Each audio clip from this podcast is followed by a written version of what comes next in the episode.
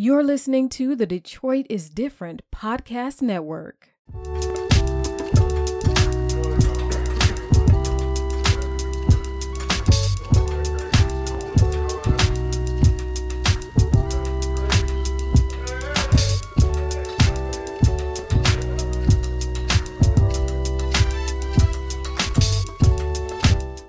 Welcome back to the Piper Carter podcast. We are back in the studio. I can't believe it. I'm so hey, was that Millie Roppin? I was. Okay.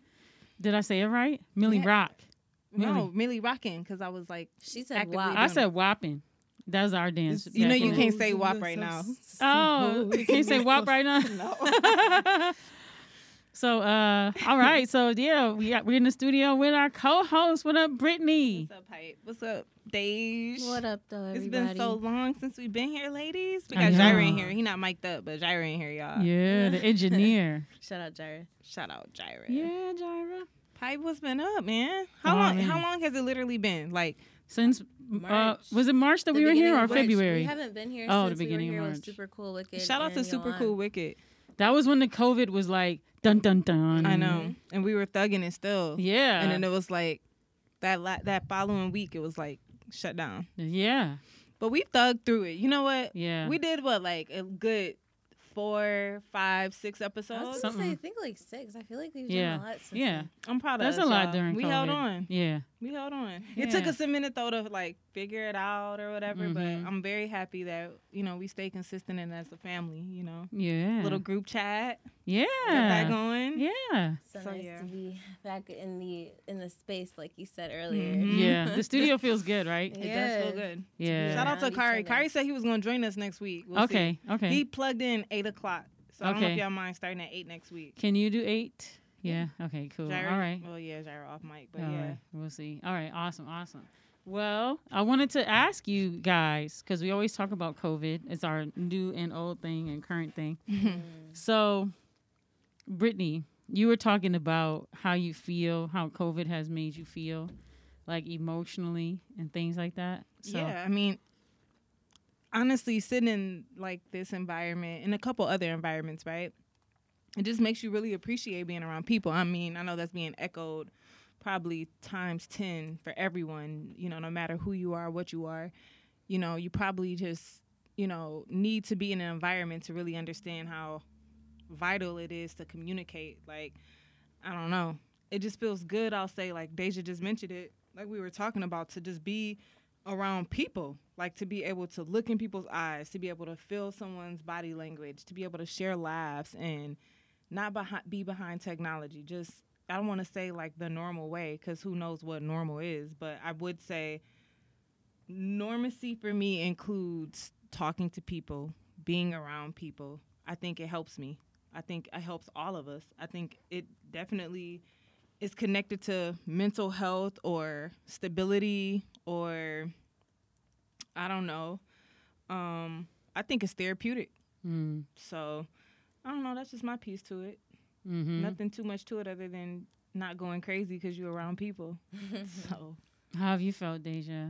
the same. Like during the lockdown, I was losing it because I was just stuck at home with my mom, and you know, after just being around someone in that shared space for too long, you Mhm. just start to bump heads after a while. So, like, we were both losing it, and she was working from home too. So you guys were together like even more so. hmm Mhm. So it was nice to like go back to work and then have that released, and then um, like in the summer months, I started hanging out with some of my friends, and it was nice again just to be around people. Yeah. and try to enjoy what I could of the summer, even though it wasn't the same. I miss my live shows, man. I know, right? I Mm. miss concerts. I miss going out.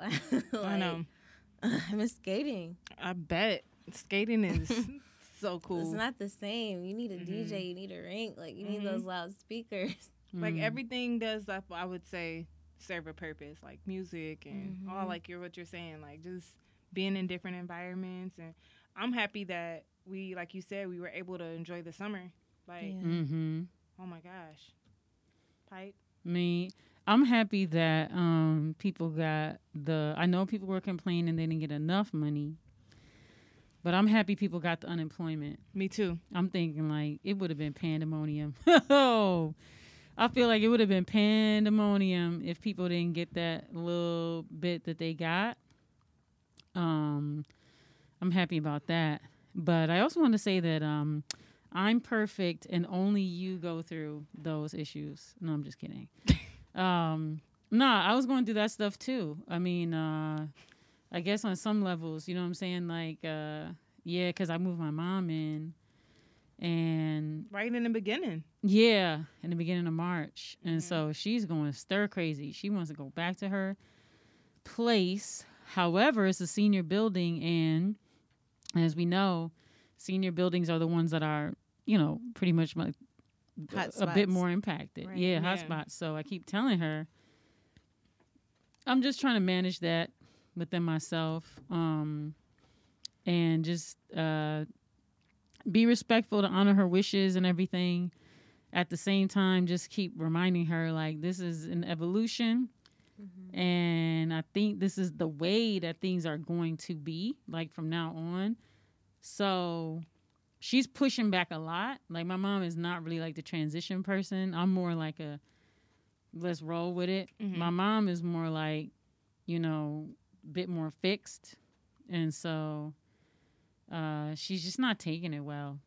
It's interesting. Uh, shout out to your mom. The encounters that I've had with your mom have been very pleasant. She is amazing. She is oh. funny, witty, yeah. Piper Senior, basically. But I just realized that we all have a very similar but unique relationship with our mothers. Mm. Like, I feel like it's like we are all like, when I say all, me, you, and Deja are in different stages of our relationship with their mother. Mm. Like I feel like our, when Deja talks about her relationship with her mom, it reminds me so much of the relationship that I've had with my mom when I was her age. You know mm.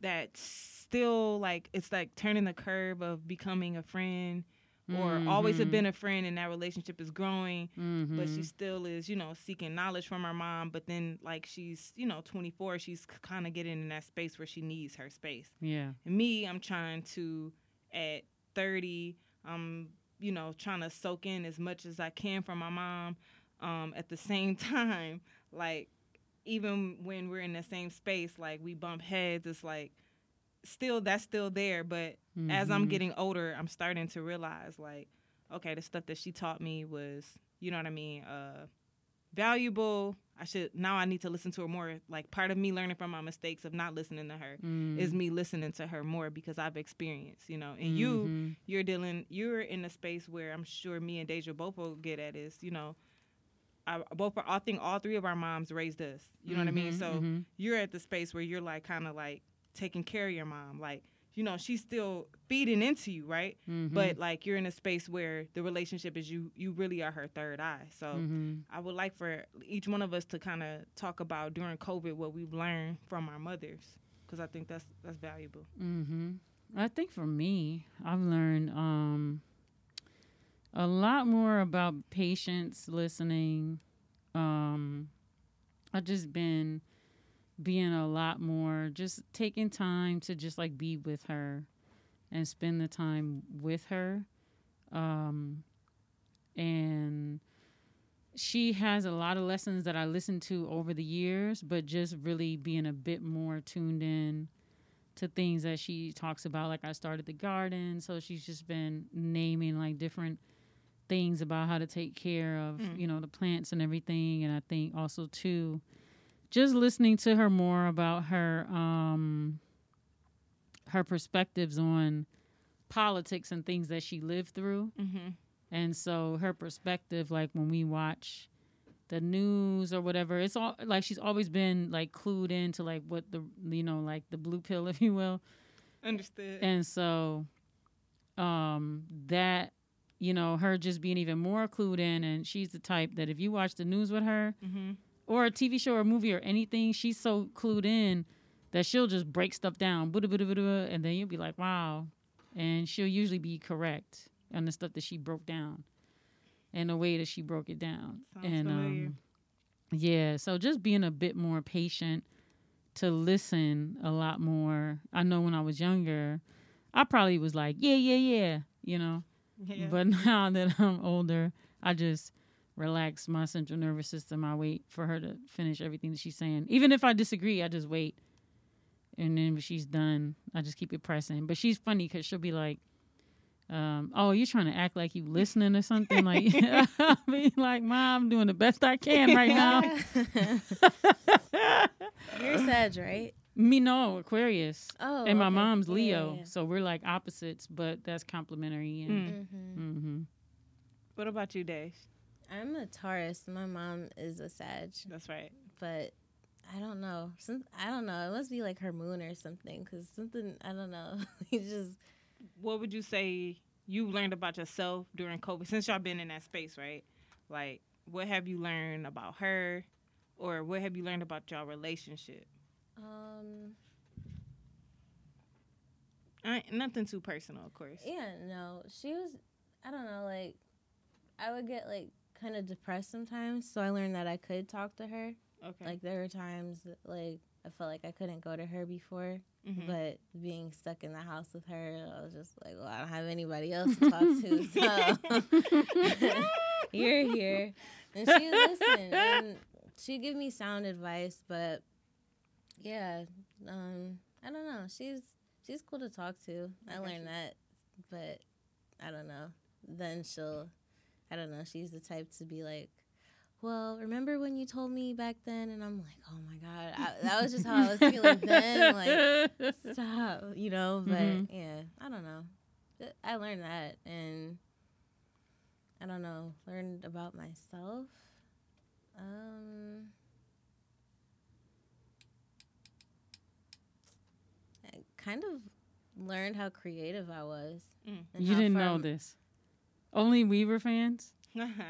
Well, I mean, I knew I could. Well, I always like made music and loops and stuff, but I just I tried to start sketching and painting, and I tried to do that before, but I never really liked my sketches. I would try to draw people, Mm. and once I finally got good at it, um, I got too busy to like keep it up, so I got back into that. But I stopped drawing people. I just started drawing like things Hmm. and just kind of just uh, concepts. I don't know. I was drawing like interiors for whatever reason. like in like houses.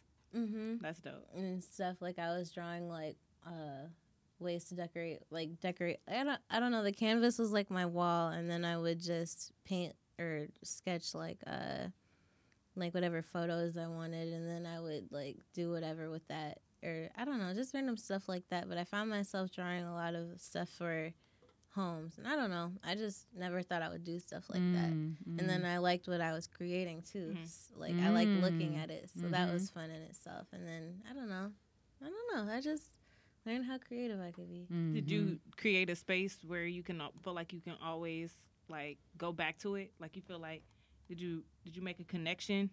Yes, like for a process you're talking about? Yeah, like a Mm. process, but like you know how like you you're saying like oh I didn't know I could do that. Like yeah. now are you kind of like drawn to it, like to go back to it? Like yeah, like a process where you're like okay, I still want to, but I only did it then because I was forced. And now that Mm. I'm, you know, back with, because I'm a people person. I'd rather Mm. socialize than be alone anytime. Mm. Like I like talking. I'm loquacious. Like I like speaking to people a lot. So I'd rather do that over, you know, be at the crib, you know, drawing something. understood. like. I, I can't watch TV by myself because my mind will just wander. Mm, mm, Mm. I can't focus on books sometimes for that reason too, because I'll be like, man, I want to talk to such and such. So mm. pick up the phone and like try to talk to somebody. But yeah, um, if- what was the question? and I'm just, no, that's a, yeah, that's a lot. Yeah. yeah. What about you?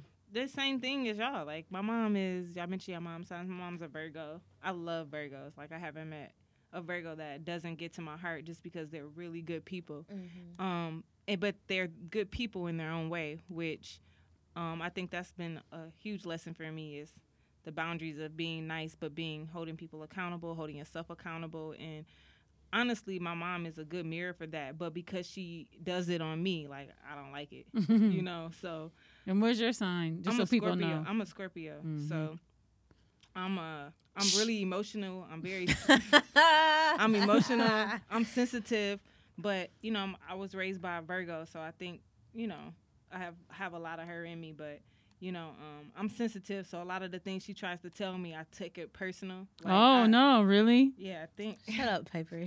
So I think like I think I think like you know like it's just like the end of the world when she tells me stuff. But you know I've learned I need to learn how to swallow some of the things that she tells me about myself because like I rather I rather someone tell me and me be having to deal with my sensitivity than people not knowing how to say things to me because I take them so personal. Mm-hmm. So like I have to practice with my mom. Like why not use her like as practice? You know what I'm saying? So kind of. It's kind of different though, cause like your mom is the one that can like get under your skin. man, They know how. Yeah, it's I bit mean, different. Like your mom knows stuff, and then you'll just be like, oh, It's so hard. and then she'll bring it up, and then you'll just be like, what I'm oh like my I can't tell my mom too much, It's and so I already hard. knew that. But like, yeah, my friend told me that a long time ago. She was like, "Yeah," she was like, "You." It's a, a certain point, like you don't have to tell them every single thing. Like, like, that's part of your problem. Like you tell her everything, and I like you said, like mm-hmm. my mom, like it's been basically like my first friend, Yeah. my sister. Like you know what I'm saying. So it's Me tough too. to realize like what I shouldn't be Mhm. sharing. Like, yeah. but I have set a lot of my own traps. You know. mm-hmm. And but sometimes you have to like right, like you said, like when there's no one else, like you Mhm. have to like you know. and what I it's mean? your relationship, right? yeah, So everybody got a different relationship with their parents. that's true. You know what I'm saying? Because like my mom, you know, we have our own relationship. I don't expect to have that relationship with anyone else in the world. Yeah. You know what I'm saying? Yeah. Like, and I, I could always talk talk to my mom about stuff. I appreciate that. Mm-hmm. At the same time, though, um, you know, she, she is the type of person that will bring it back up in your face. right. Yeah. so I mean, I just had to have thick skin like that to be like, well, this might come up later. I know that's the risk you take when you open your mouth with Mhm. Anybody, true. really. It really is. Mm-hmm. It really is. Mm-hmm. And So yeah, mom. I just you know I think we all like I just uh, you know we share a lot in common, and it's Mhm. interesting. I just realized through talking to y'all in that moment that we have very uh, unique relationships with our Mm-hmm. mothers. So shout out to the moms. Shout out to moms. yeah, for sure. Yeah, just tolerating us during COVID. How about that? Right. right. We Ve- think we tolerating them. They, Tolerating I know. they on the phone right now talking about us. I know. Shout out, shout out to my homegirl. I seen when I seen my homegirl. I, I hooked up with Deja Saturday night, man. We had so much fun. But um, I was with my homegirl, and she was at her grandma's house, and her and her grandma were having a conversation. And she like said, didn't say nothing too sassy, but like just said a comment, and then like went in the other room, and then I was still in the room with her grandma, and her grandma was like, you know what? I'm just gonna mind my business. I thought that was so funny. Like they be putting up with us too, for sure. yeah, for sure. Yeah. Wow, shouts out to the grandmas too. Yeah. They put up with sure, for everybody. sure. So, all right. Well, Brittany, you wanted to. Do you have an update on the wildfires? I mean, to be completely honest, like Piper, you mentioned it, like almost like I mean, there's not a segment of person that like doesn't know about wildfires and just the history of wildfires. I would say, like from like a general perspective of, you know, this is the season where there are hurricanes, and I'd say like this is the the wildfire season, and uh, Gyra uh, brought it up that we definitely should we should touch on it just from a angle that you do a lot of environmental work and some of the places in South America that you visited, I would say specifically Brazil, right? They uh, had some issues with wildfires and where their government was involved, and there were uh, and the indigenous people to the land were stating that they knew for you know emphatically that that was started by the government. The government's response was that they don't believe in global warming. They don't believe it wasn't started by them. That these fires just happened and you know, but it's not global warming, but it wasn't them who started it. So here we are in, uh, you know, the United States where uh, I believe California, Oregon, and Washington has been affected at this point, and it's ongoing. So you know, God bless uh, people's properties. God bless people. Um, you know, definitely understand that there's a lot of that has been affected more than just the land. Um, you know, we are in the Midwest, so we don't understand what it feels like to um, wake up and to see red. You know, you see pictures online in Oregon. There's red neighborhoods. It looks, you know, uh, it looks artistic, but it's because of these wildfires, right? So we have a different perspective of what it's like to endure, you know, uh, I say nat- a natural disaster, and you know, so we can't really, I think, take into account um, how people's lives are structured, who deal with it more often than us. So, just to bring it back into perspective about the land, though, um, there's parts of uh, California where 900,000 acres have been destroyed. Hmm. Um, the six uh, historical fires have taken place in 2020 between Washington State, Oregon, and California. Um, when we talk about 900 acres of land, like that is like a detriment. That's like towns and towns. That's like almost that that that I'm pretty sure that could be a city. Mm-hmm. You know, when we talk about 900 acres. Um but I mention this from an angle because we are sitting in a room with Piper and you have discussions proactively, retroactively, meaning before things are occurring uh, in the environment or even after things have occurred. You're uh, in tune, you're talking to people, you're coming up with solutions um, with just even our own environmental issues in Michigan. So I wanted to ask you, you know, your perspective on the disconnect. Um, and we talked about it on air, right? To, to put it in short, capitalism, but there always seems to be a disconnect between the government and people who are going through uh, what the you know the western uh, part of our country is going through. You know, it doesn't seem to be a lot of empathy from our government. It doesn't seem to be a lot of empathy. Um, when I say, um, I'm not actually. There's a lot of finger pointing, right? So there's no empathy. There's finger pointing about it being we're in a you know political climate where people are blaming it on political. You've heard it has been a gender reveal party, um, and you've heard conspiracy theories that has been started by Antifa. Um, I just wanted to ask you to start the conversation. What is the disconnect? Well, first I want to say um, I'm looking at the live updates and it says that they are doing evacuations in Idaho as well. Wow. And um, and it says um, that the smoke has poured into Canada too. Wow. Um, so I will say that there were there there are controlled fires that do happen because there is a process where they burn to keep the fire under control. I remember we went to um, Wyoming some years ago, um, Yellowstone, Mm-hmm. and um, we were on the highway, and that was my first time ever seeing that. Like we were driving on the highway, Mm-hmm.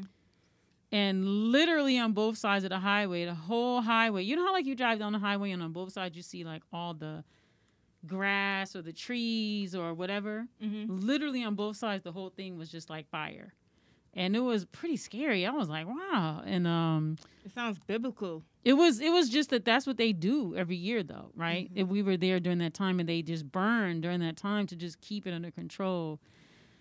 But I think part of our disconnect is the same disconnect the reason that people are disconnected from our food.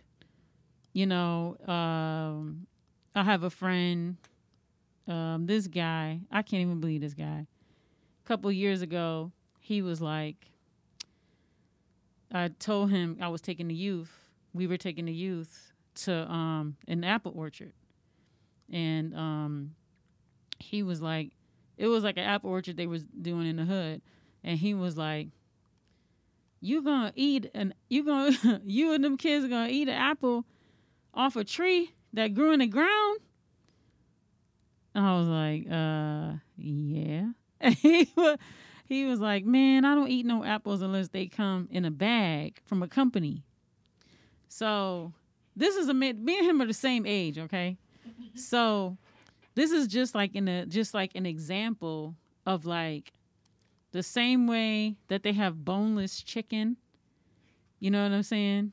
Um, the same way that Monsanto literally is able to like control the whole thing. And the reason I'm bringing all of these together is because it's the same type of mentality that's disconnected from who makes your food, who grows your food, um, the life like if you eat meat the life that was sacrificed for you to be able to eat you know what i'm saying?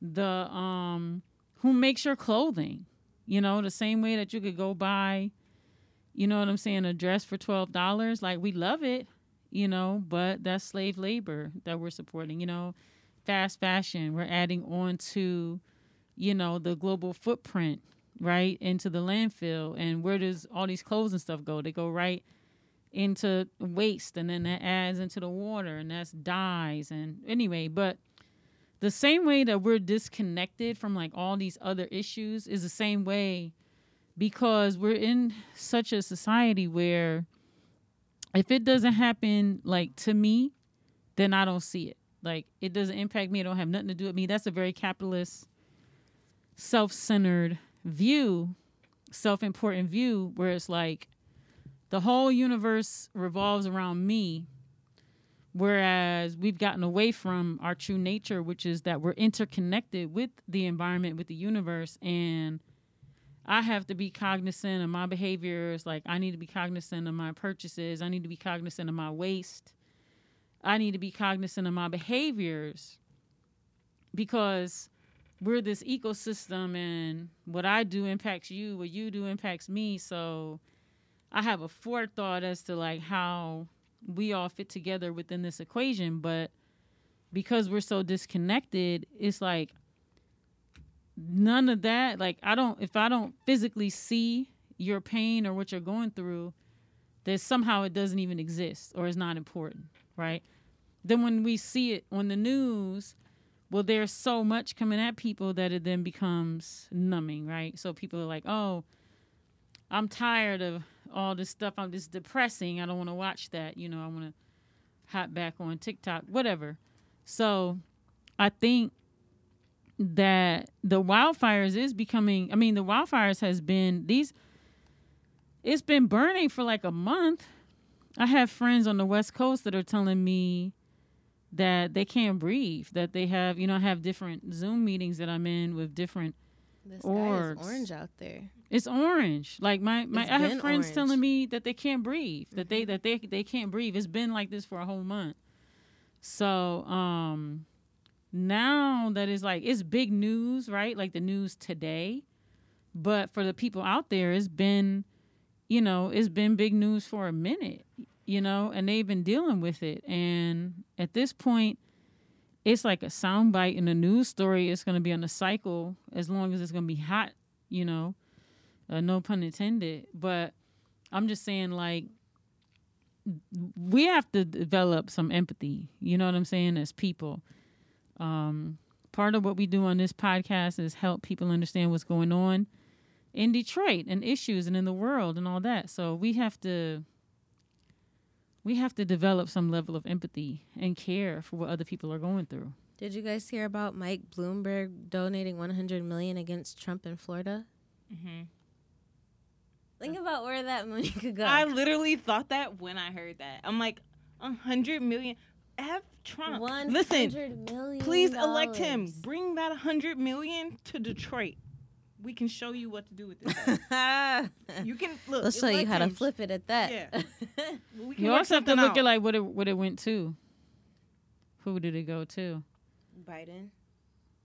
to the biden campaign Mm-hmm. Yeah, it did. I think it did. Yeah. So that's the, the Democrats. Yeah. So Just and then look at. I would love to see the budget. I want them Throwing to the show us the budget. around between themselves. What are they spending down. it? Is Yeah. it is it marketing? Like who does it go and back the to? marketing is so goofy on both sides. Like, well, yeah, political It, marketing and then, the like you always say, like you always say though, Piper, about like when the goofier it is, the more of an equation it is for programming. Like, why is it that goofy? Like, the stuff that you're seeing, like, oh, Trump is a liar and he hates black people. Elect Joe Biden. Joe Biden thinks that all African Americans should looks vote like for him. satire to me. Yes, complete satire. yeah, right? unreal. It's- And that's where a hundred million dollars is going. Please, I'm. I don't know. I mean, I didn't. I didn't do But the. Kamala Harris called Joe Biden a racist, and she's running with him. And I'm not supposed to look at her crazy too. all of it. I mean, and then it, eh, it, eh, even talking about the satire, her commercials, like Man. her press runs, and I don't want Man, to sit here and down. all the activists, I'm about to be in trouble with all activists right now because they want us to like stop saying, support Kamala. Like all my black women friends are like supporting her, like support a black woman. But And I'm like, she's a top cop. Okay, I'm sorry. I will support black women. She's a top cop. This Aren't we defunding Forget- police right now? so hello, thank you. Like Investing in black we're communities. That trying to do aside, two but- things at once, and one of these things is going to fuck up the other thing. yeah. that and I feel like okay, like we like that article you sent of that girl, like we connect things that aren't shouldn't be connected. Like Wait, support of black women. Okay, so We- they need do you not know how many black women Oh, that we that do not support that we that we don't even support on our everyday I make a left turn, here's a black woman. Like we don't even support black women on the But levels. how about how about that Kamala? Why do we the have to start there? How about how this how racist the Democrats are, and they think we got a bad memory. Didn't they already show us the Kamala card that she was gonna be president? Basically. So how they snatched that one? Like, look, but you gonna be vice president, maybe. You know what I'm saying? Like, hmm she. So you threw her out there. I mean, not that any of us was like all on the Kamala train. I'm just saying, like, in terms of like their strategy, they threw her out there. Like, you could have a black woman as president. Everybody was behind her, right? I mean, the the bougies, you know, was behind her. She had the top people, especially after Cory Booker dropped yeah, out. She she had some numbers. She was up there. She was like thirteen She was up there. She was high up there. Like she could have took it. I think she could have. I think her and Trump debating would have been at least better television, if nothing else, if we only on the political thing. She- But I'm just saying that they already threw her out there for that. Then they made her. Remember? Then she rolled back because she quit. Remember? She quit, and she dropped out because they said, "Oh, she didn't want to waste the money." Blase splee. So they they pulled her in. They reined her in and was like, "This is the plan." Then they made everybody believe that um, you could vote for Yang, even though they choked his chain. And At this point, Elizabeth Warren, they brought her down. Like any other person that, you know, was out there that, you know, that they fake put in front of you that you thought you could have voted for, they actually yanked them back in. And then they were like, you know, we're to do? We're to give y'all Biden. But guess what? Since y'all want a black woman, we'll rinse off this chick that we tossed out in the trash and we'll throw her back out there because, you know what I'm saying? Because that was, that worked a little bit. So now they throw her back out there, and in the middle of the defund moment, she's the top cop, top prosecutor, main one shitting on black women, mm-hmm. poor black women, and everything else. Go back some episodes. We did a whole Kamala episode, but we did. I'm just saying, like, It's funny. We we, we did. We already been through this. Yeah. so I'm just saying, like, you know, And- like, I mean, I mean, they just think we're stupid, and not mm. only that.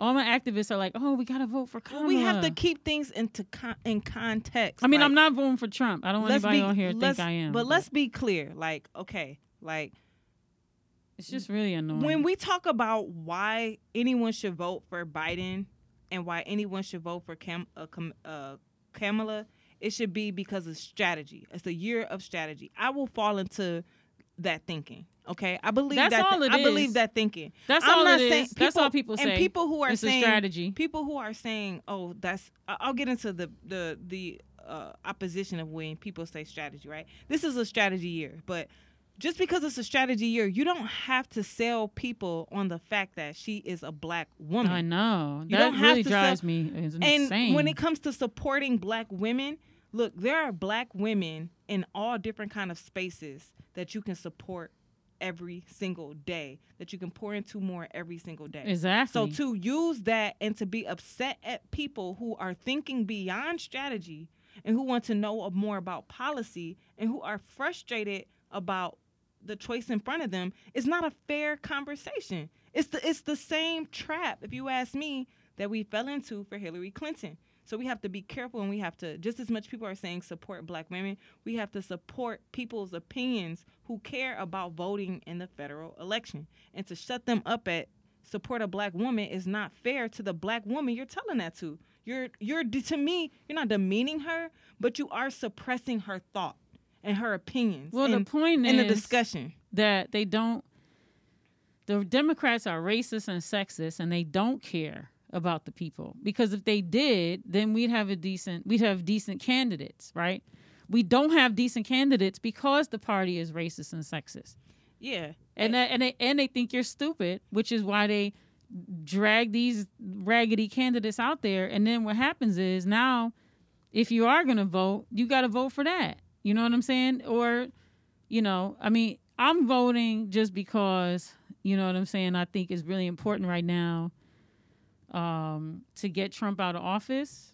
I will say this though, just because we vote for Trump, don't mean he's gonna be out of office. And that has I mean, just we vote to get him out is not for him. Mm-hmm. Just because we vote to get him out of office doesn't mean he'll be out of office, right? right. Like I could imagine a scenario of Trump kicking and screaming and coming back with lawsuits and contesting elections. The foreshadowing is already there with the discussions. Every how when is the I'm sorry y'all. We have uh, under the surface heard things about the post office, right? I think Mm-hmm. Michigan is a huge like the you you know you know people who work for the post office, right? Everybody knows somebody that works for the post office. We have staple post office offices downtown, like so in Michigan. I would say like the post office is a big deal, right? Mhm. Yeah. And I'm sure other people feel like that across the state, but it's never crept up to a national level where we're talking about postal services. The year of an election, But because they wanted people to push the vote right, to the uh the mail because of COVID. right. So, the point that I'm making is, is they've already foreshadowed that this election may be a more of a fight, right? Both sides are talking about, oh well, if this if if I if I get out of office, the military's not going to remove me. Oh, if Trump gets elected, he's we're gonna he's gonna fight. So they're already foreshadowing, and then you have the postal service, which is going to be a pillar in the election, right? It's going to be one of, if not, it's probably going to be the top the the I'd say the second pillar of this election. Like I think still a lot of people are going to go out in person and vote. I do agree. All the things that we've been doing outside and voting, people are going to still show up. But with the amount of uh, media run, amount of how COVID is truly serious, people are going to need to mail in votes. So you But mean to tell me? too, our, our our clerk, uh, Janice, uh, what's her name, Whitfield or whatever. Yeah. Um, people have issues with her because this past election, like tens of thousands of ballots, like didn't get um didn't get open, and so now she's under review from like the election board, the election committee, Wow. and they're gonna come down here and support her to to to do her job basically that she's supposed to do. I believe it. I mean, so it, they're already foreshadowing that to me that this is gonna November is gonna be interesting. We haven't even gotten to the debates yet, which I found I thought it was interesting. Nancy Pelosi a, a few weeks ago uh, openly stated she didn't think Biden should do the debates. Because he's an idiot and a racist and a sexist. And and what is he gonna say? And Trump is way more entertaining than he is. I'm sorry to my activist community, but he's a freaking My coworker and I talk about that often. He's like a like a a television troll. character. No, He he's is. made for TV for sure. Yeah, he's a television character. and So he knows it. he's gonna be and funnier. he knows it, He right? knows. He knows he's funny. He's gonna be funnier. His outfit's gonna be sharper. harassment. I was telling you guys- That's what I miss about Twitter. Even though it's um litter, like uh Freddie Gibbs said, but yeah, yeah, I do miss His some- t- Trump Trump's his, sarc- his Twitter sarcasm is a one. He's he's something else. And I'd say before we talk about learning from history, even in the short term, right? You would think, Piper, to your point about how racist and disgusting it is, that for the before he even got elected, the tactics that were used to come at Trump were corny and it backfired. hmm The whole four years he's been elected, the same type of strategy has been used down Trump and make us look better. And then they got Biden. And they- where would they get? I mean, I understand initially being like, okay, well, maybe Biden because he was with Obama. That's or what I Biden, think. do, I was, but to roll with that after That he too. said all the But stuff that he Biden- said, Biden would have actually been a good move just to move the white vote back.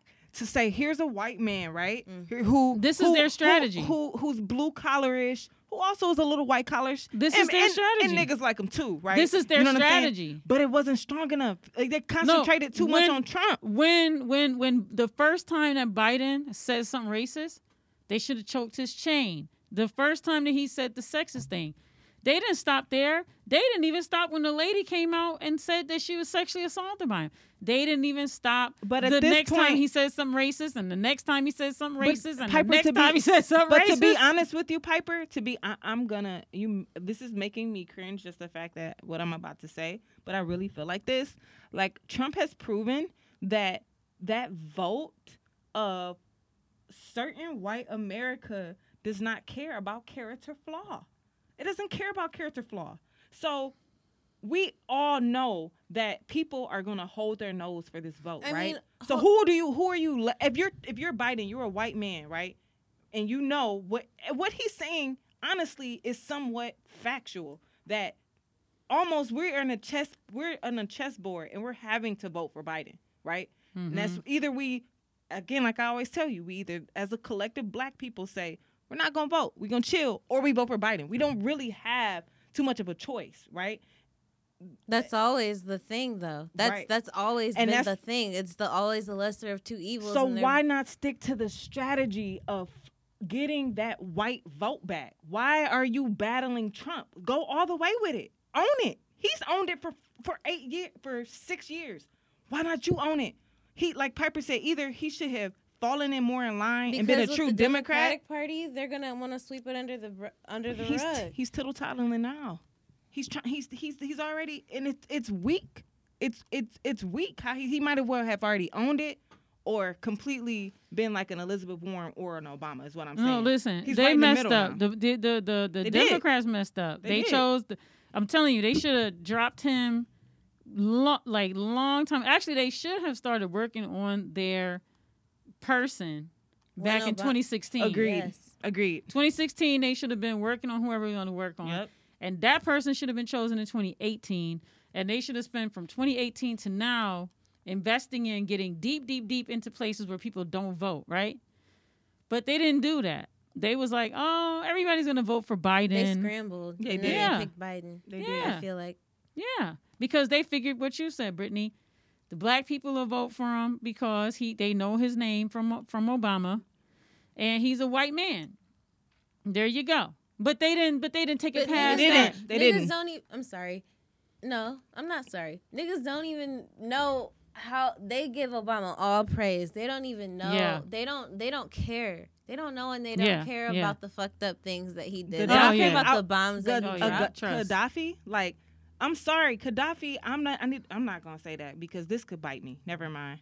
I don't. I don't want to do that. I Well, go I mean, Gaddafi. we could go on and on about the stuff that Obama did. I But I see what you're saying, Deja. Like we they don't give a fuck. They, he he's a black man. all last and he year. was a black man and he had a black homeboy that they were sidekicks you know obama was the hero biden was his sidekick mm-hmm. the sidekick got picked so we rolling with the sidekick Yeah. and niggas fell for it niggas going for it I mean, a lot of people are not gonna vote. I'm be honest with you. i I'm- know I that. told you guys that Trump administration about to be, is- gonna be another gloomy day on that day. Trump's Mhm. administration is not for the marketing gains. People, I wonder. How, this is how I think it's almost WWF rigged. Like you know, you are going. How are, am I a person that doesn't even have their master's degree? I am not politically suave at all. but I see through Trump's marketing genius. He's a marketing. You're not gonna beat him in a debate. You're not gonna to beat him with his fans. they're not You're gonna, not gonna put biden on the yeah, stage with you're not gonna beat. You're It's- not gonna beat. gonna You're not gonna beat Trump in a marketing. They won't tele- do it. They won't do TV it. ad. You're not gonna do it.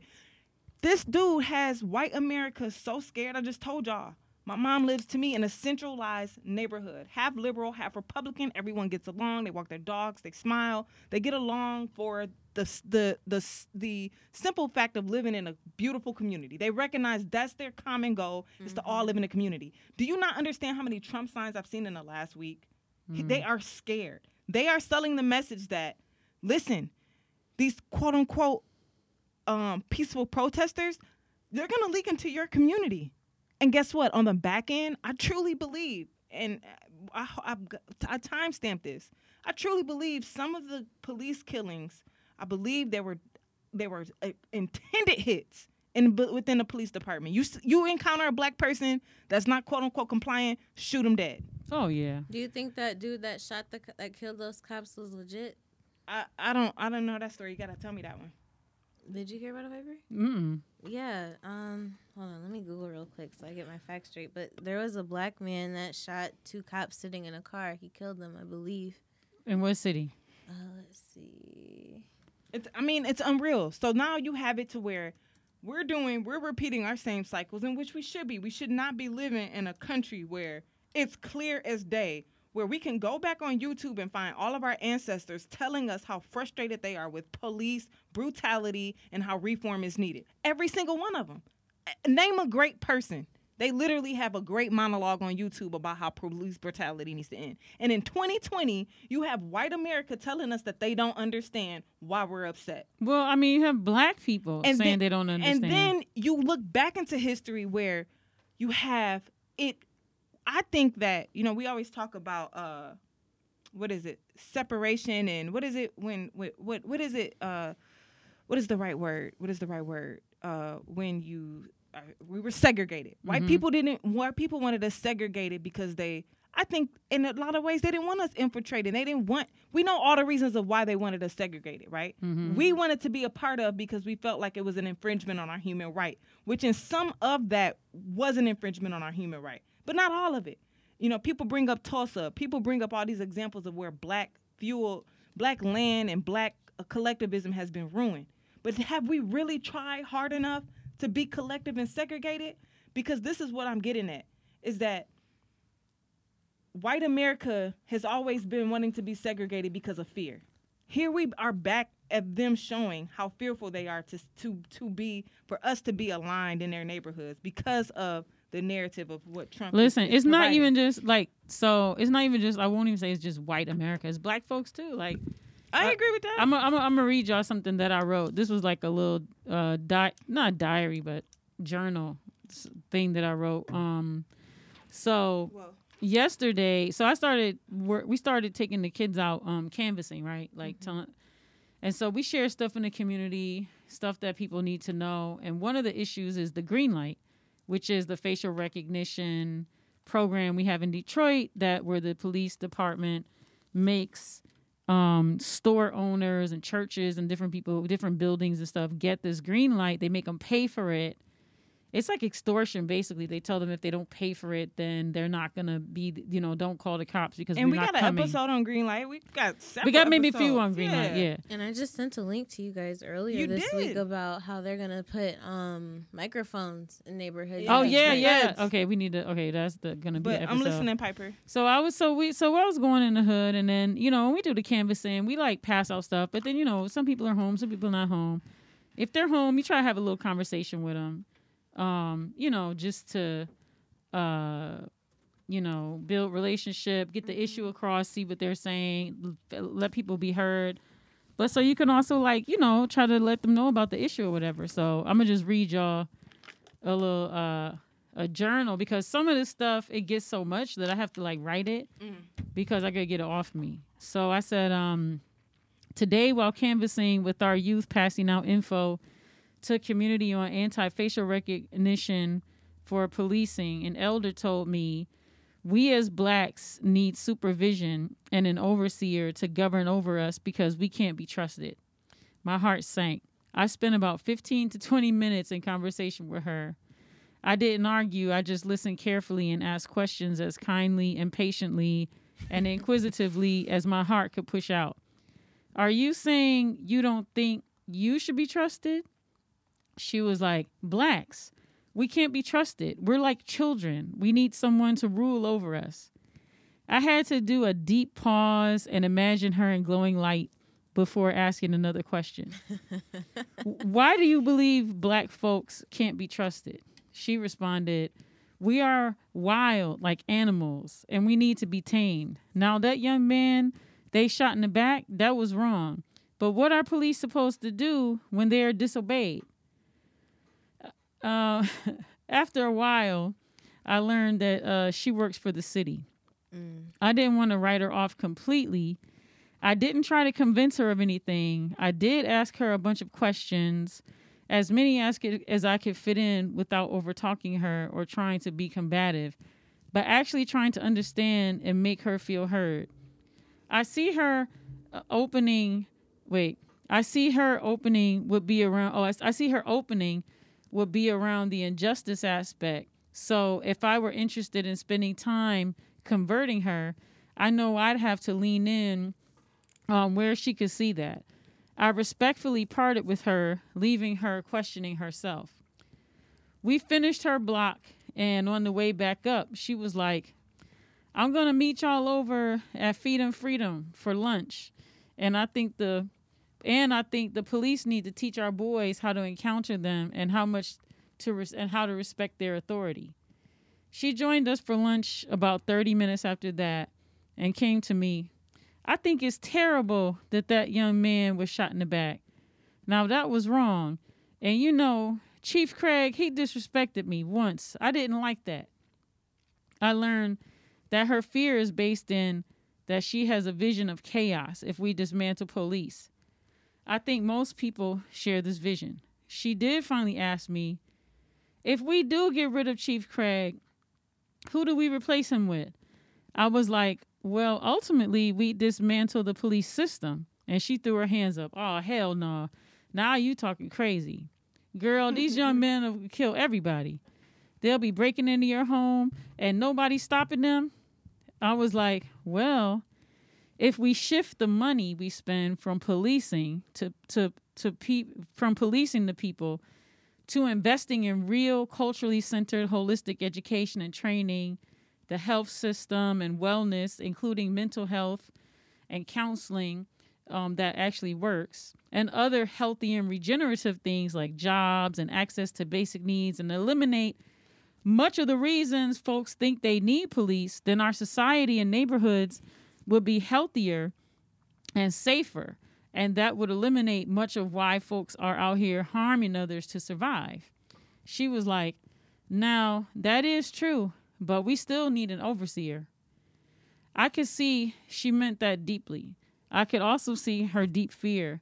And I do know there are dangerous people in this world, and our communities, in our communities, who do not have a moral code and don't care about human life. But I also know that's not the majority of our folks, although sometimes it may seem that way according to the way folks talk about their experiences living each day.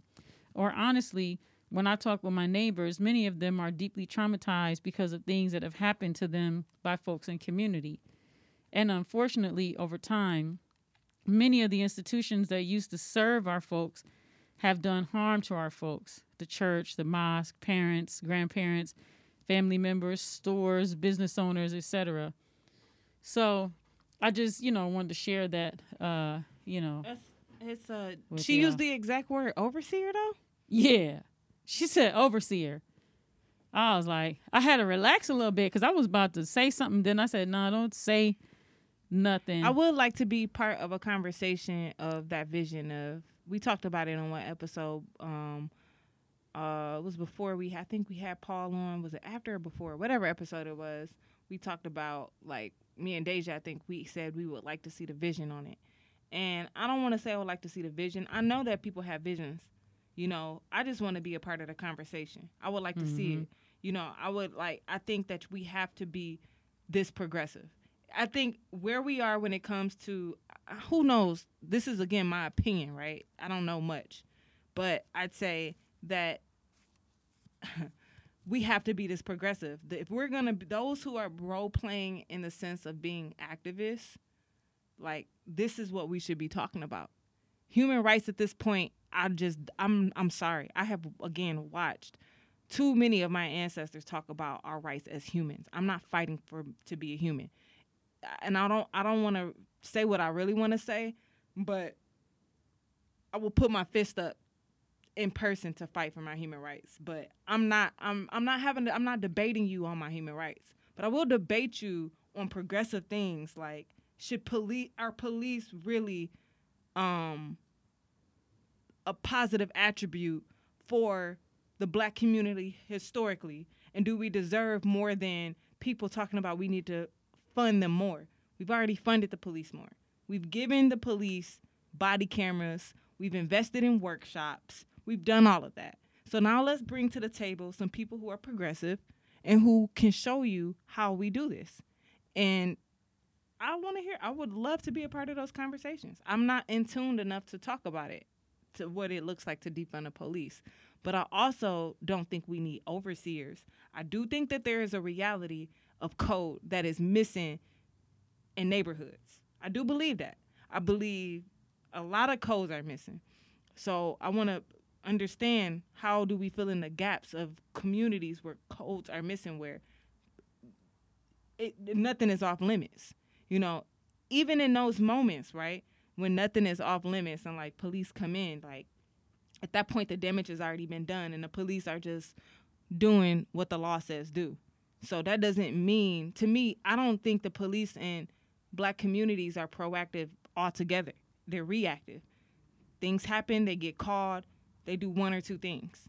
Nothing gets solved other than what we've seen in, in the uh, in the past. So to it's not far fetched. It really isn't when we think about it. It's not completely far fetched, and people make it like we're talking about this election. There's a lot of fear being inputted on both sides that Trump's America is the worst America ever, and we're never gonna be able to do anything as black people. We're gonna go back to slavery, and like that's fear mongering. That's Democrat Mhm. fear mongering, right? And then the other side on white America being afraid that blacks are gonna come and defund themselves and then tear down their neighborhoods, right? That's Mhm. fear, you know. So it's not far fetched when you remove the fear, the smoke, you know, the smoke flames of fear. Do I see it happening? I honestly can't perceive it happening. I think that, I think that that that I honestly see, uh, I see a fight either way. I see uh, even if we were to defund certain areas of black communities, um, like they've done on the West Coast, like I really feel like uh, not black communities on the West Coast, but you talk about parts of like Oregon where they they they created little uh, spots. Like even that, I think that would it would inf- autonomous zones. yeah autonomous zones. Like we have some here. I, I didn't know that, hmm but I feel like Black Youth Project, they created some autonomous zones, pop up autonomous zones, but autonomous zones still.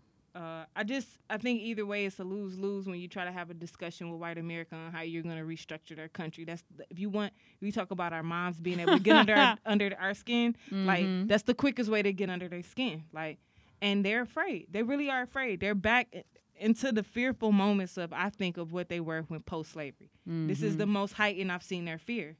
And does it scare me? No, because all of this is being all of this is uh, to me for being foreshadowed. Mhm. It's is it's is is it's not surprising. So when we talk about defunding the police and people really being progressive, it doesn't surprise me either. And to me, it's not far fetched. I Mhm. feel like we have to. We can't be talking about our human rights for forever. We just can't. Mhm.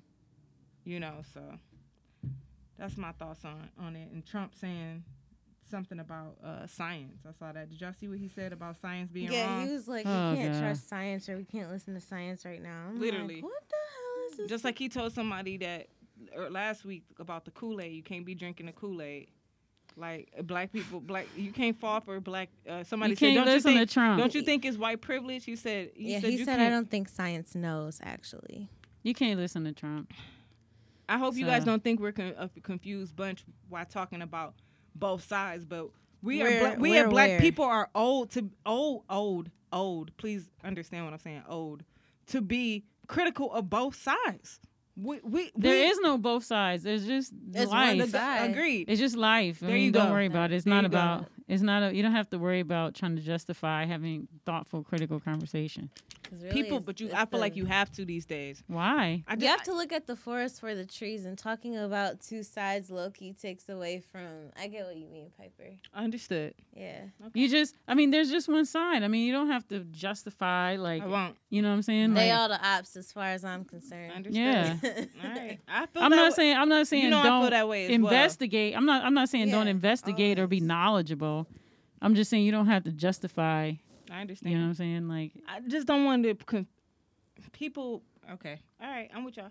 yeah. So okay, I want to hear Deja's music. Me too. Uh oh. Mm. So you know, Deja, she's been making beats. She told us she's been creative over the uh over this time that she's been isolated and alienated from humans. So she's been uh in her tech in her tech bag. bag. so she's uh she's been making some some sounds and some music and some beats and some snippets. Really want her to be on this mixtape though. Mm, we'll see. Maybe I'll give a beat, a beat. We'll see. Just one beat now, or just for the mixtape? for the mixtape. I don't have anything ready now. No. No. Oh my gosh, she got us all excited. She got something to look forward to. Yeah. I thought we got okay. Can we hear anything that you've been working on, or you don't want to share none of it? I'll share it on my SoundCloud. Yeah, share it on your side. Wait, but it's yours, right? yes. Okay, yeah. Absolutely. But like, put it up to the mic a little bit so people can hear how how awesome it is. oh yeah. Oh yeah. So, I love Deja's ear. and then and then Brittany, you making beats too. What happened to your beats that Shoot, you was Brittany making? was freestyling the other night. I don't make beats. what happened She- to she what was was that music you was playing for me? Fr- Brittany I- was freestyling. You didn't make those beats No, that me. you was rapping on. Who made them?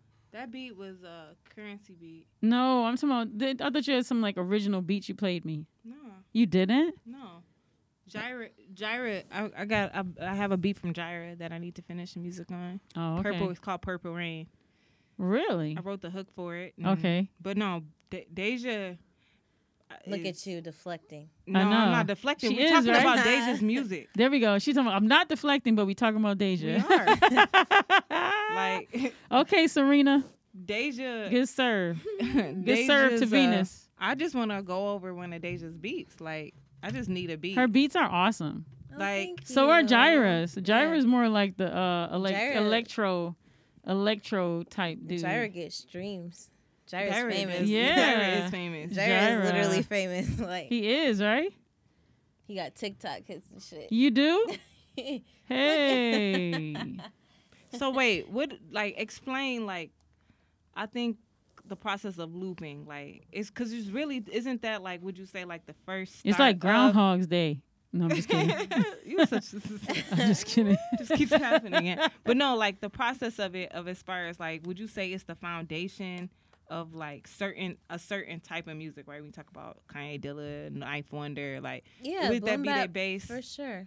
Like they, they grab a they grab a jazz sample, they grab a te- techno sample, they grab a rock sample, right? Mhm. And they use that as would you say that's that's the base? Then you add the 808, you use the so yeah. so the- right now That it that's a process though that you just yeah, that's talked a about. format in itself. That's just and even J Dilla, he had this thing where he was like he had no format. He just did whatever. If he felt like starting off with the drums, he'll start off with the drums. If he had a loop, then you know he goes off the loop. If he felt like you know making his own melody or his own chords or whatever, he said he would do that. You just got to go off how it feels. But in terms of boom bap, I would say because of its origin and you know they started off with just you know it came from DJing, so Mhm. with that you had to loop the record back in order to get what you wanted or you know whatever so yeah i would say it's it's a foundation in Okay. boom bap what least. makes you love loops?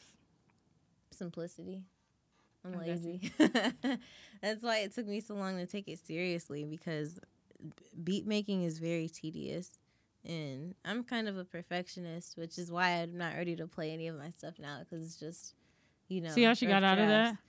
what That's a really good slick. psychological Yeah, slip. slick. I love it. What mean Look at her. The the younger generations just get just elevate more with yeah, the, sh- yeah.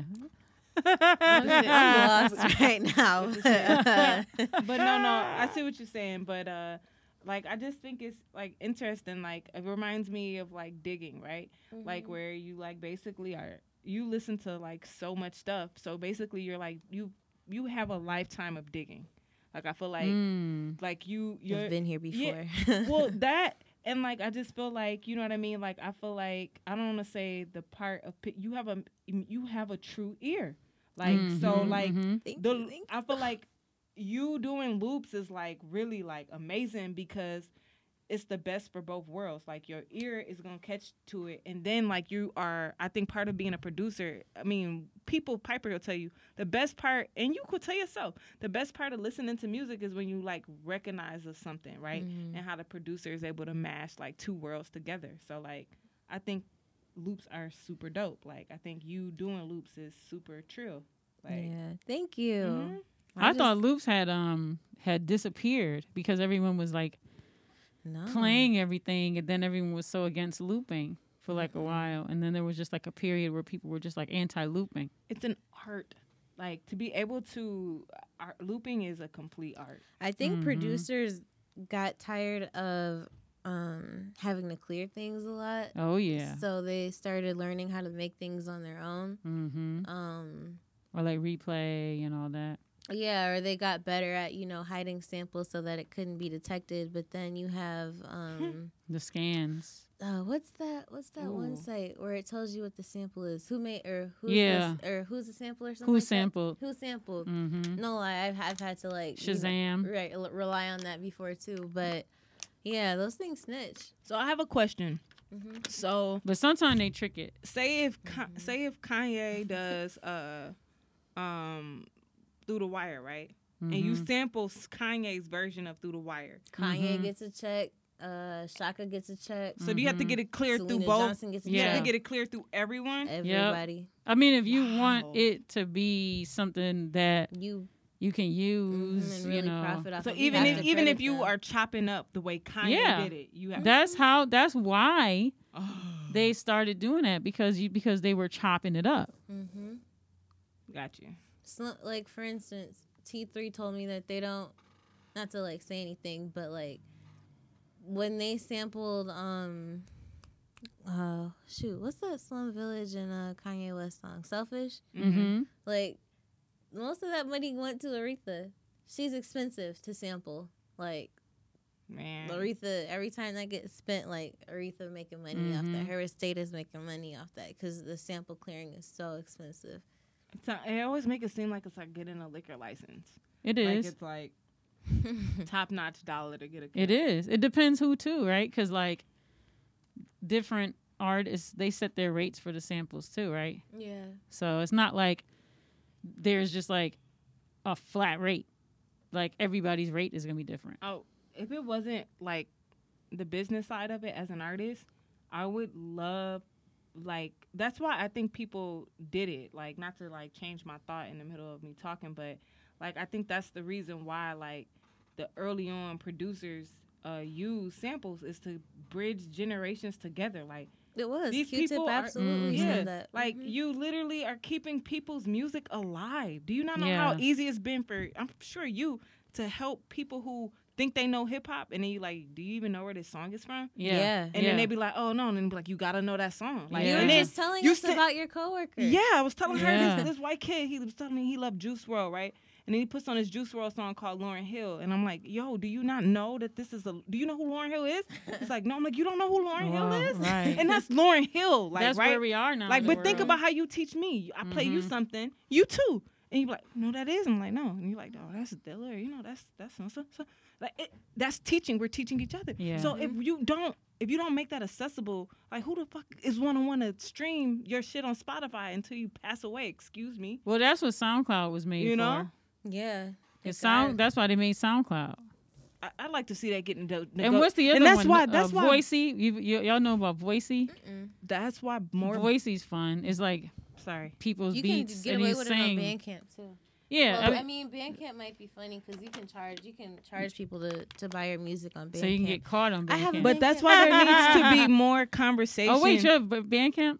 Mhm. and black ownership in music because there's no way that other black art black more black artists own their music right Mhm. i'm not we'll get into that more black artists own their music i would be much more appreciated i mean feel much more uh comfortable. comfortable yes uh, allowing a newer generation to use my music sure let's have a conversation put me on the song But And you're you also you not see a capitalist. You're not a Right. capitalist. but if black the people always It's not about ownership. It's about your philosophies around. But if you When don't we're own it about say if you don't building- want yeah No, when we're talking about building black wealth and generational wealth, we have to talk about ownership. That Yeah, too, yeah. but you can't even if you if you think I'm a dope artist, Piper, and you want to and you really want me to use your song, but you can't because somebody has wrote your contract. You don't. Oh, you can't even talk it. You Yeah. have to say call so and so's lawyer. Yeah. Don't call my lawyer. Call Yeah, some. yeah. That's whack. That's mad whack. That's the situation people are in. Mm. The other thing I want to talk about is RZA just recently gave away his music. He just sold it To And who? I, don't know. That's a I good feel like question. I saw that. Look at that. And it I'm up. like, why did you? And no one is, is trying to. Everyone's guessing at why he did it. Like they're like, well, maybe he knew that uh it wasn't. But RZA, can we be honest about RZA's mentality? I don't know his mentality. I get confused. Yeah. I get What is it, Piper? I mean, RZA's in that world. He's a capitalist. Like he was chilling with uh Russell Crowe, Oh yeah, who that. was had punched old girl in her face, Spit even her if she was talking yeah. junk. You know what I'm saying? yeah. So it's like, I mean, at the end of the day, I mean, I know she's crazy as cat shit. No offense, Hmm. I'm gonna take that back. I like her head though. But She shaved her head. I love it. no, that, that, you know, I just meant in the sense of like She. I mean, I know what you meant. We we we talking. she always loose. flying off the cuff, Yeah, we talking saying loose. something wild and mean. Yeah. and they coming back crying, telling me she didn't mean it. She was going through something or changed her mind, or whatever. But she didn't deserve, regardless of how much junk she talked, she didn't deserve to get treated like that. And RZA stood up for old boy. And I mean, maybe I'm old school, but at the end of the day, it's like, don't stand up for this white man who just disrespected this black chick. You know what I'm saying? Mhm. As a black dude, like that's just like that's yeah, you're just supposed to mediate. terrible. You're supposed to at least mediate it. Like you're not supposed to allow her to get kicked out. Just, I don't want to say what. Who knows what she was doing on her, but try to mediate it. You was the he. You don't he have to mediate it. He produced the movie. You don't He was the mediate it. You don't let anybody. You don't let that happen, and it don't matter. You don't have to mediate the situation. You just I'm shut just it saying. down. I'm just trying to be okay. shut it Shut down. it down. That's all You don't mediate. I'm just saying when I say mediate, at the least, Piper, like at the least in There's reality, no mediating getting spit on. Nah, We are not not- spitting on. No, let me be clear. Yeah. not mediating her, him spitting on her, but mediating it even being like you saying it even flaring. Like what, what at a Just dinner? shut it down. All right, You shut not you down. not about to spit on her, bro. You crazy? You not about to. I mean, there's just a wasn't saying mediate that, by the way. No, I, I get it, but I'm just saying there's just a point where, like, RZA was so you know like in that world to where he was on Russell Crowe's side, and I this see one of his lawyers works for Fox Rothschild. I'm sure Ooh, that's. RZA. hmm so this is what I'm saying. He's in that world.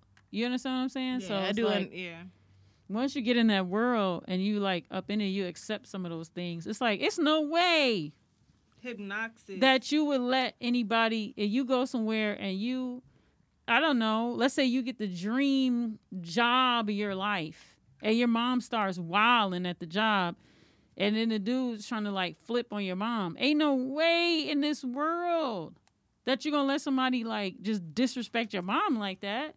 You'd be pissed at your mom. You know what I'm saying? You go home like, why you messed that up? You know what I'm saying? But you definitely not about to be in public and then somebody just could like shit uh, shit all on your mom like that. Nah, I feel you. And then you tell your then you going off with the dude talking about, oh, oh she crazy.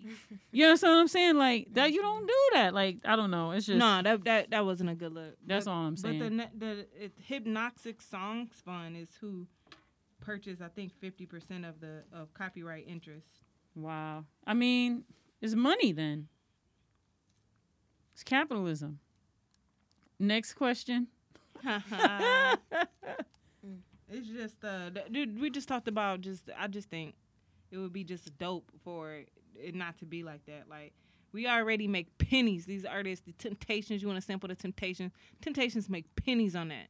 You know, like so it just is weak to me that um just industry whatever. You right. Next topic. I mean, some people are just stuck, yo. True.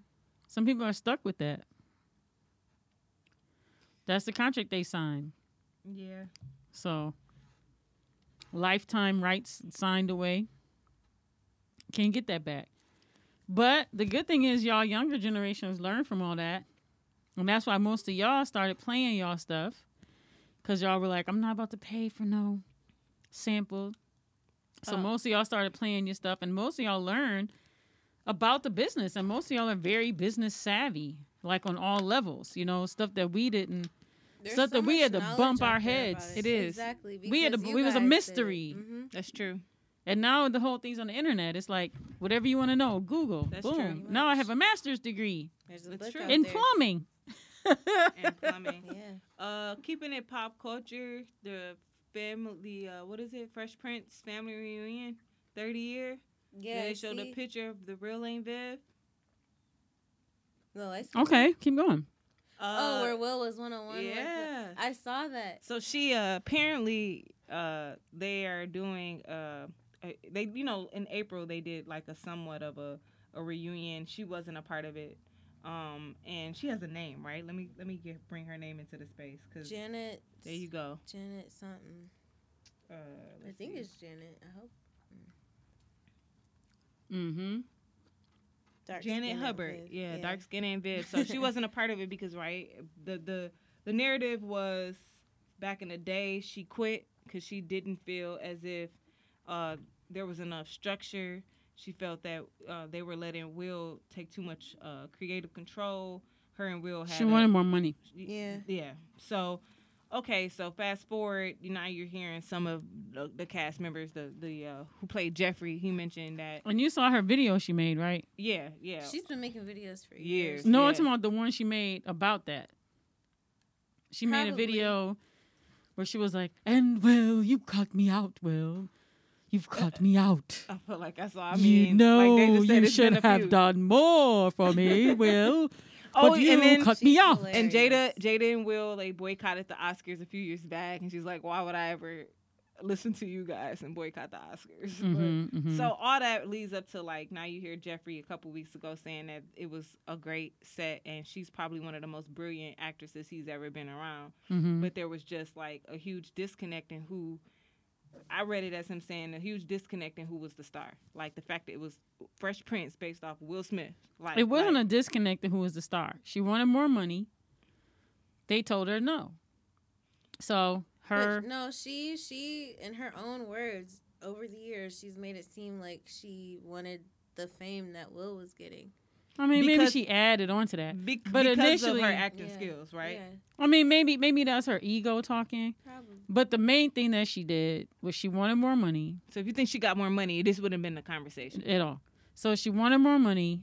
Then she she went to ask for the money. They told her no. So she went to the cast members like, if we get to if we all stick together, and tell them that we want to get this money or we're leaving. And the cast members was like, "Are you crazy? This show is called The Fresh Prince of Bel Air. You. We have no leverage." This was the cast was saying. They, they're like, "We have no leverage. It's his show. They could replace all of us." And she was like, "They can't replace us." And so when she went to go, you know, with her manager, she stuck with what it was that she wanted to do. The other cast members were like, "I'm not doing that." Then they, so Will got pissed off, and you know, so you. did the producers. He didn't back her up, and the producers like, "She got to go." And Will was Will didn't say, "Ah, you know, let's just keep her." He just let her go. Got you. So that's really the beef that they had. She also has to keep in mind that he's a child, that he was a child in comparison to her at Yeah, that time. I 100% agree. Because I have a coworker, he's like 18, 19 or something like that. He's like my little brother. He does things I can't stand sometimes. Mhm. But I have to remember, like, he's much younger than me. Like, Mhm. I have to be patient with that. And he's, you know, not on the same mindset that I am. Like, he's just different. Like, I have to take that into account whenever I deal with him. And that should have been something that she thought about too before she held a grudge Yeah, for all these years against She should have definitely separated that, like, right? Mhm. I mean, Like, I don't know what alone- else went on, you know, but I mean, she was also hurt, like you said. She explained she was a Shakespearean trained actress. She Mhm. learned dance, theater, yeah, and Will was a rapper who got who lucked up, and you know because of this relationship uh, with Quincy Jones, you know, and uh, Benny Medina, because it was about Benny Medina's life, was like, hey, we got somebody to play you, because it was his story, and it was like, cool. So it was a pop culture thing, which I won't say isn't art, but it wasn't art in that way, like she's talking about. Yeah. You know, And so for her, clear, it was a rub. She was the real Aunt Viv. Like, she Yeah. was the memorable Aunt Viv. And shout out to the other Aunt Viv. She played a great role. I loved her. Light-skinned Aunt She was Viv so that- sweet. But I she couldn't her. act. she her role, and it's kind of funny that when you say it, because uh, Dark or Janet was kind of aggressive. I loved it. Mm. Her relationship, Me too. She her- was she, yeah, it was it was it was like a it was like the the more it was like the updated Claire Huxtable, poised, you know? like the Cal the Cali version. She was like the Cali version of Claire Huxtable. Like, Yeah. Feel me? you know what I'm saying? Like she was just she was perfect. You know, I mean, even Uncle Phil's like just his spice level was different with her. You know, Yeah, like they you know? their Mhm. connection. He but loved yeah. but the other actress, she was light skinned and she was much softer and kinder and sweeter. You know, It was like and the- she the couldn't Perla- act, y'all. She couldn't act. I gotta go back. I gotta look. she couldn't you act. don't remember. I mean, I She was remember, so but- sweet. I remember how sweet she was, but I just didn't ever really pay attention to her acting. Like she couldn't act. ain't the other She ain't never- Viv, I she never- noticed. Her lines were so dry. She Mm. never got, you know, she never cut into Ashley. She never cut into Hillary. She never cut into Will for real. I don't think. Um, I think sometimes the sisters would cut into her, but Janet's character, Janet's and Viv, she no. was- yeah. So I'm excited to see. I'm excited to see that that comes on HBO. I guess this is gonna be a HBO advertisement. But um, the other thing is, is have you guys watched Lovecraft Country? Have you heard about that? Never heard of it. So I think Peele produced this, and it's you know Jurnee Smollett. Mm-hmm. She's on it. I've always loved her. Yeah. God, I love her. Uh, shout out to the Great Debaters. I watched that recently because I started watching this show. Eve's show. Bayou. Oh my God, right? I love that movie. She recently said that she's never I love been on movie. assault that she or never been on a set that she wasn't assaulted on. Or- Really? Yeah, Oof, Oh my God. I don't doubt it. me neither. she's been in the game. Especially her being a child life. actress, Yeah. too. Mm-hmm. Mm-hmm. So yeah, um, that show's interesting. It it's similar. We talked about the Watchmen.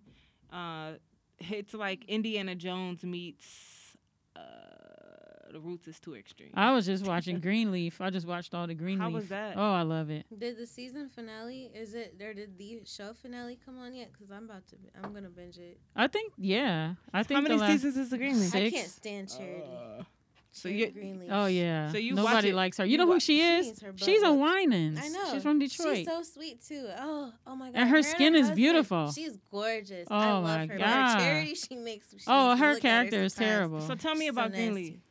It's Aw, a show about a me- about a black family that owns this mega church and just their own turmoil within the family and how It's- that kind of leaks into the church. It's modern. mm-hmm. Okay. It's really good. What channel? Right. What does Lynn that come Whitfield on? Netflix. it. No, Yeah. it's I, yeah, it is on Netflix. Okay, I'm gonna have to. it I'm comes on, it. on Oprah's network. It's a Tyler Perry Oh, okay. production, I think. Okay. Is it one of Tyler's better? I like Alright. it. I think It's it's, really good. good. Okay. I think it's really good. My mom always says I should watch it. It's Yeah. better than Empire. It's way Em- better than Empire Empire. is like garbage though. Empire is garbage What so about is Power? Power. Uh, Power's garbage too. to me. Power Book Two. I haven't seen it yet. I really lot don't people care seem to. to watch but it. Mary J. Blige is in it. People she, love it. She Yeah, looks people- great. Pop, Power of Mary became J. pop culture, right? Yeah. But And I think people like it because it was produced by 50 Cent and it's trendy and it got all the clothes and the cute people. Did you see that thing about how what's his name was holding Fifty Cent back? Yeah. Wait, what happened? What's his name? Irv Gotti. Yes. Oh yes, I Was that. bragging I can't about believe that. he admitted to that. He's so stupid. Why would So he do lame. that? Why would he So admit that? To, to I guess to So show That makes off- him. That makes them look even more whack. Like But he's trying to show that he had power. But you didn't use your power for didn't to be powerful. It didn't You should have used it. they on showed a clip of uh, Jay Z on the Breakfast Club. He was like, "Yo, I told I told all them like y'all gotta flood the market with music. I told Beanie that. I told all the the rock. He's like, cause Fifty Cent is coming. He was like, and Fifty Cent came, and it took everybody out. Like, so it's just funny to me that like Irv Gotti mentions that, and like there was nothing you could have done like with Fifty Cent, like nothing. Like it was. It just was goes to show to you happen. can't block what God has No. for somebody Like, else. preach. But also too, did y'all see that they uh revealed who killed Jam Master Jay? I did see that. I was did like, wow, that. did you see that the, the the the the guy that did it was on his Instagram like posing on his that. mural and was part of his crew and all that and his homeboy was part of his crew and all that. Sick. I mean, the thing is like n- they say that usually people that do crime to you are people you know. Mm-hmm. hmm I believe that. They say that. You gotta I watch believe. who Yeah. I, I, be, I believe that. It's it's the- it's it, it, too close. It's too close. I just got chills, man. This Mhm. world is so Yeah, it's like and then they kept showing like how it happened. Did y'all see the documentary on Netflix? no, I can't. It's like a Who Killed Jam Master Jay. Yeah, they show it, and um, Feels like trauma. It's it is it is trauma porn. It's like a lot. I guess like for me, having grown up with Run DMC, like as a part of my childhood and all that, like it just it just felt like something got ripped. But then to find out that Jam Master Jay had cheated someone on a drug deal, that also hurts my heart too. Cause I'm like, man, you were this You weren't the real top, you know, star, and you, I'm gonna say you feel, you know, that you have to resort to the drug game to keep your lifestyle. I mean, they kind of explained that he was taking care of his family and everyone was used to this level of comfort and he was trying to keep everybody there and he was the breadwinner and taking care of everyone. Um, they talk about this studio that he had, but it's like on top of people just being jealous of you, you know, like in the hood or whatever, it just sucks that he actually was involved in a drug deal because it's like, you know what I mean? Like it's just, it's just terrible. But at the same time, I mean, we don't know what all Run DMC was going through through all those years. For all we know, they were always involved in that. Look at Russell Simmons. I mean, yeah. Have you seen Have you seen that documentary? I believe No, the, the- the young- Is that the- fair to say? the woman. Um. Oh my God, we gotta look her name up real quick. She His has accuser. yes, his accuser. She has a documentary out right now. Um, that's also on. Um, her name is uh Drew. Hold on, Meanwhile, Baby Fat is making her another resurgent. Drew Dixon. Drew Dixon. I I feel. Look at that Ju- documentary. It's on Netflix. I don't know if it's still on Netflix. I'm probably But it's but it's on it's on Netflix. It's a documentary um, with Drew Dixon talking about how Russell Simmons assaulted her. I listened to Drew Dixon. I think it's all true. of her, media press run, and I, I honestly believe her. She broke it down so crazy when she talked about the difference between Russell Simmons and this other guy, L.A. Reid. L.A. Reid. She Mhm. literally broke it They down. They both like, assaulted her. she's like, at least Russell like would support me and tell me how brilliant I was and give me detailed feedback on what he saw about me. It's just the fact that he was also transparent about what he wanted to do with me sexually. Like he would call me after meetings and be like, "Yo, Drew, your mind was amazing. I want to f the s out of you," and she'd be like, "You can't say that."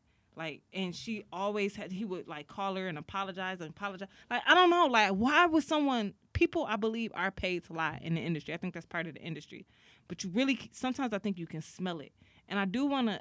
I will say that I do find it interesting when when people say, "Oh, like no one believes black women." Like, I do feel like it takes a long time for people to believe black women, and I really think that that's true. Like I really think that like anytime a black woman speaks out, even Mo'Nique, like when she went and told people about how she felt about certain things when it came to Oprah, when it came to Lee Daniels, when it came to uh, Netflix, like no one wanted to believe her. Like Because people categorize black women. And people categorize black women black women categorize Black- themselves too. But but I'm saying, but people do categorize black women, right? They They, say, oh, black. They say black women are strong, black women are, you know, the, the less or lower than. So people have already made a decision as to like where a black woman belongs. So saying that a black woman, you know, if you say, uh, this guy assaulted me, the first thing they're gonna say is, what were you wearing? What were you? Why did you go over there that time of night? Why did you? um take that gift from him there's always going to be something where it's like what did that black woman do wrong that that there's a there's a sense of there's an underlying sense of that black women deserve to be treated poorly and people people just have an underlying belief that black women should just be able to be had sex with whether they want to or not because that's what they're there for that black women are the lowest of the low and that you know, when black women complain about pain during childbirth or any sort of medical procedure, it's like y'all are strong. You don't need no pain reliever. Like people don't believe black women because people don't value black women. I, I believe that. Um, so it is.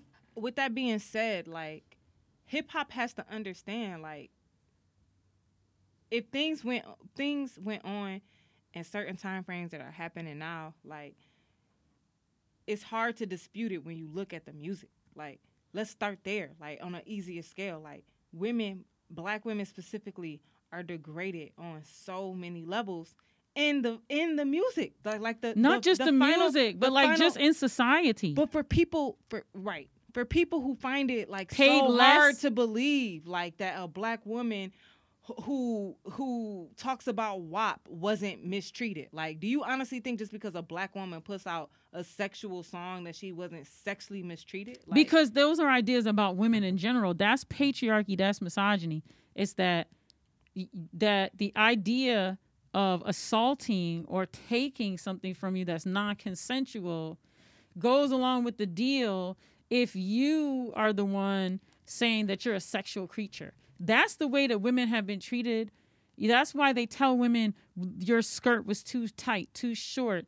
That's why Erykah Badu said um you know that those girls are you know need to have their their skirts need to be a different length or that what i'm saying is that there's a there's a there's the misogyny and the patriarchy that exists that holds women to this this standard of like you know you're not allowed to like be a sexual creature or admit your sexuality and then if something happens you're assaulted sexually you're not allowed to claim that that's patriarchy misogyny yeah, that that is like a textbook definition of it you know what i'm saying I do.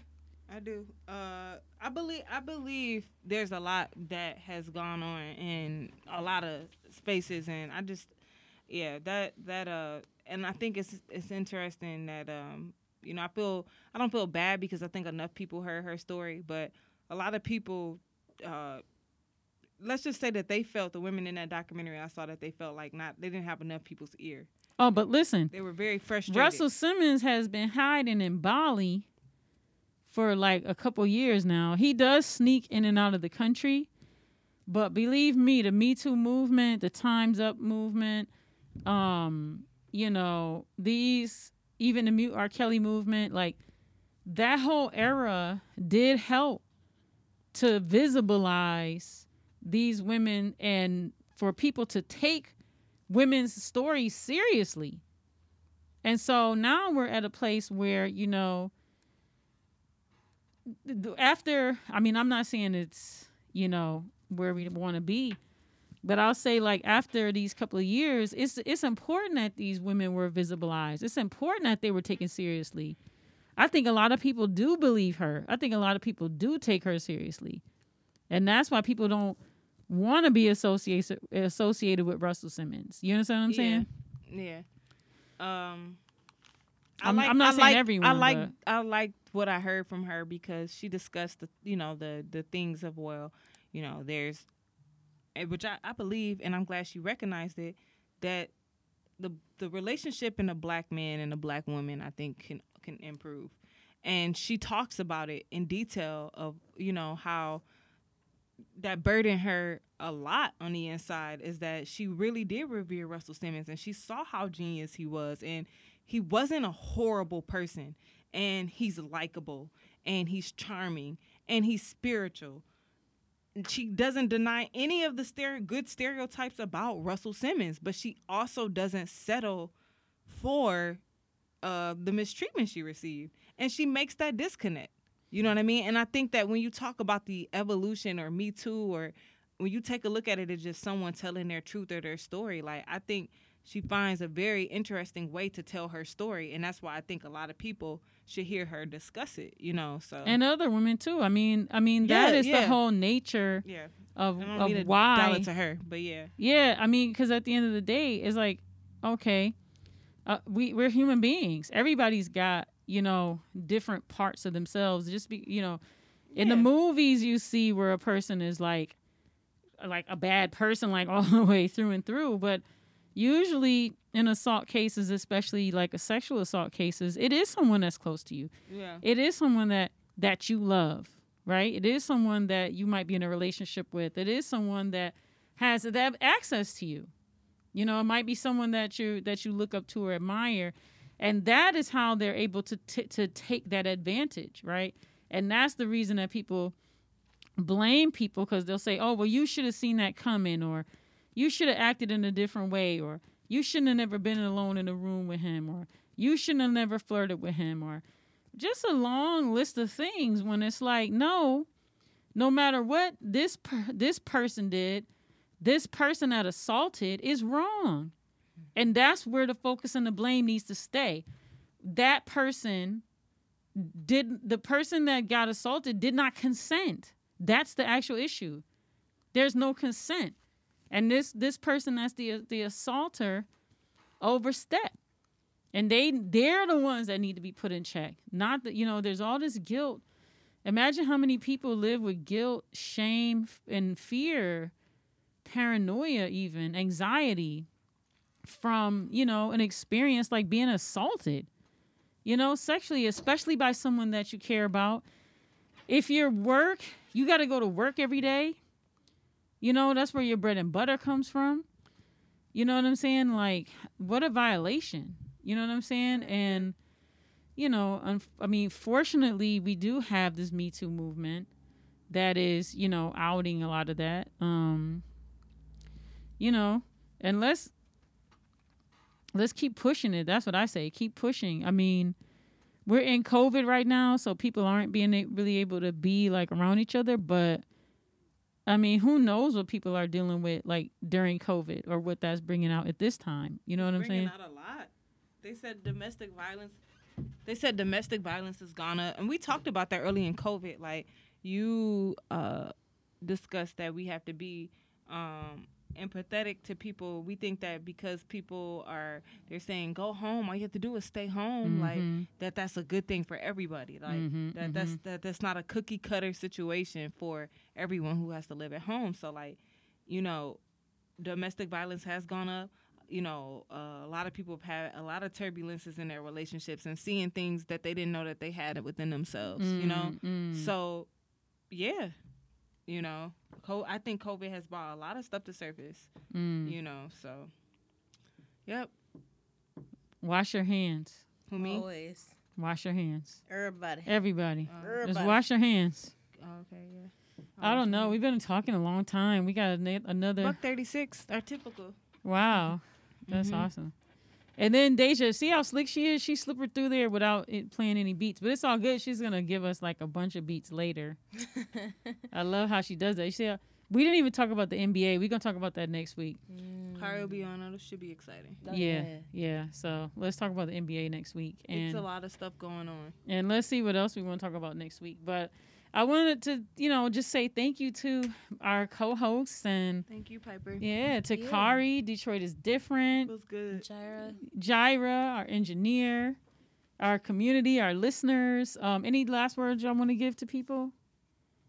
No, just wash Stay your woke. hands. Stay woke. Yeah, Yeah, it's for real though. That stay woke is starting to creep up, man. Yeah, stay woke. Stay woke, On everything. please. Yeah, Eyes and ears peeled. It's just as important as Black Lives Matter. Like it's d- that stay same. woke. Okay, but um, but also get some rest. Yes. Rest is so vital to your immune system. It is. It is. is It's so the healer. vital. Yes. It's the healer. and water. Drink and water. water. Yeah. Eat some vegetables. Yes. Piper's vegetables.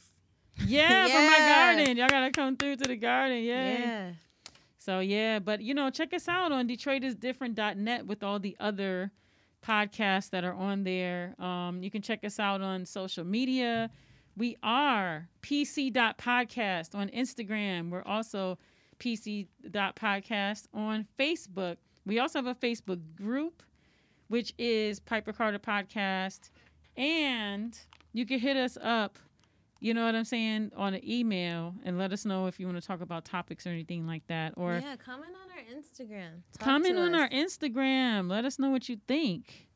You know, or hit us up in the group. Tell, Tell a friend. Tell a friend. Tell one a friend. just one friend. One friend tell one friend. And we also have a podcast festival coming up next month, and I'm gonna get the info from Kari because that's gonna be a lot of fun. We're gonna be That do an a great little outdoor sound effect. podcast next month. So yeah, let's get the date from him. That'll be fun. I'm really excited. So yeah, we we we, we got a lot to talk about next week. Yeah, so stay tuned in. Tell a friend. Like, share, and subscribe.